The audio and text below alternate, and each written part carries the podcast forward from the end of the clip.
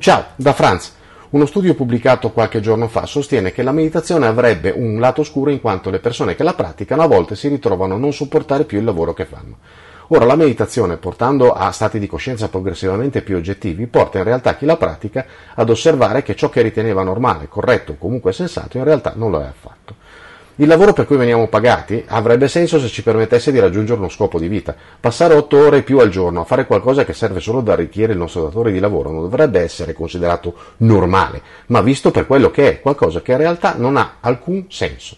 Dire che la meditazione ha un lato oscuro perché in alcuni casi porta alcuni esseri umani a rendersi conto di questo è come dire che gli occhiali da vista hanno un lato oscuro perché in caso di aggressione ti fanno vedere perfettamente la faccia di quello che sta per accoltellarti.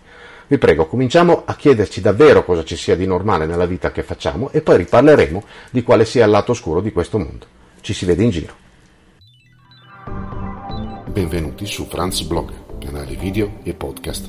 Trovate questo contenuto e tanti altri su franzblog.tv in versione scritta, video e audio.